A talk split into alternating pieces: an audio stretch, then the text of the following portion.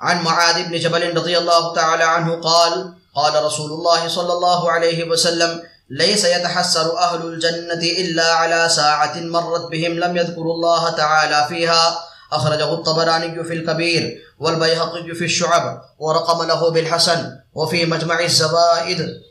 رواه الطبراني ورجاله ثقات وفي شيخ الطبراني خلاف وأخرج ابن أبي الدنيا والبيهقي عن عائشة بمعناه مرفوعا كذا في الدر، وفي الترغيب بمعناه عن أبي هريرة مرفوعا، وقال رواه أحمد بإسناد صحيح وابن حبان والحاكم، وقال صحيح على شرط البخاري.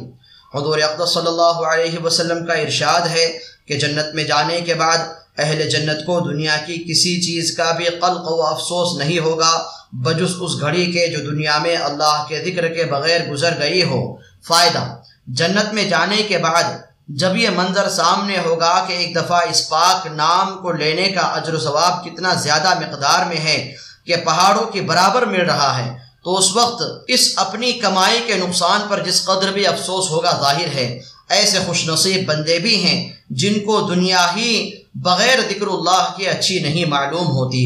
حافظ ابن حجر رحمہ اللہ نے منبحات میں لکھا ہے کہ یحییٰ ابن معاذ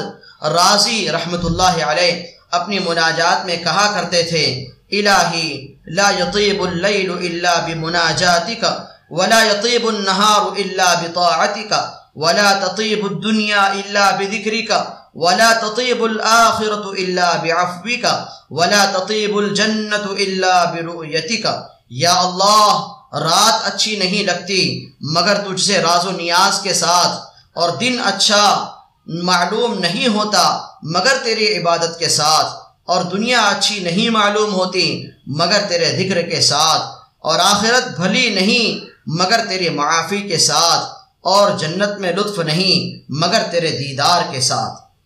حضرت سری رحمۃ اللہ علیہ فرماتے ہیں کہ میں نے جرجانی رحمۃ اللہ علیہ کو دیکھا کہ ستو پھانک رہے ہیں۔ میں نے پوچھا کہ یہ خشک ہی پھانک رہے ہو؟ کہنے لگے کہ میں نے روٹی چبانے اور پھانکنے کا جب حساب لگایا تو چبانے میں اتنا وقت زیادہ خرچ ہوتا ہے کہ اس میں آدمی ستر مرتبہ سبحان اللہ کہہ سکتا ہے۔ اس لیے میں نے چالیس برس سے روٹی کھانا چھوڑ دی، ستو پھانک کر گزر کر لیتا ہوں۔ منصور بن معتمر کے متعلق لکھا ہے کہ چالیس برس تک عشاء کے بعد کسی سے بات نہیں کی۔ ربی بن حیتم رحمہ اللہ کے متعلق لکھا ہے کہ بیس برس تک جو بات کرتے، اس کو ایک پرچے پر لکھ لیتے اور رات کو اپنے دل سے حساب کرتے کہ کتنی بات اس میں ضروری تھی اور کتنی غیر ضروری۔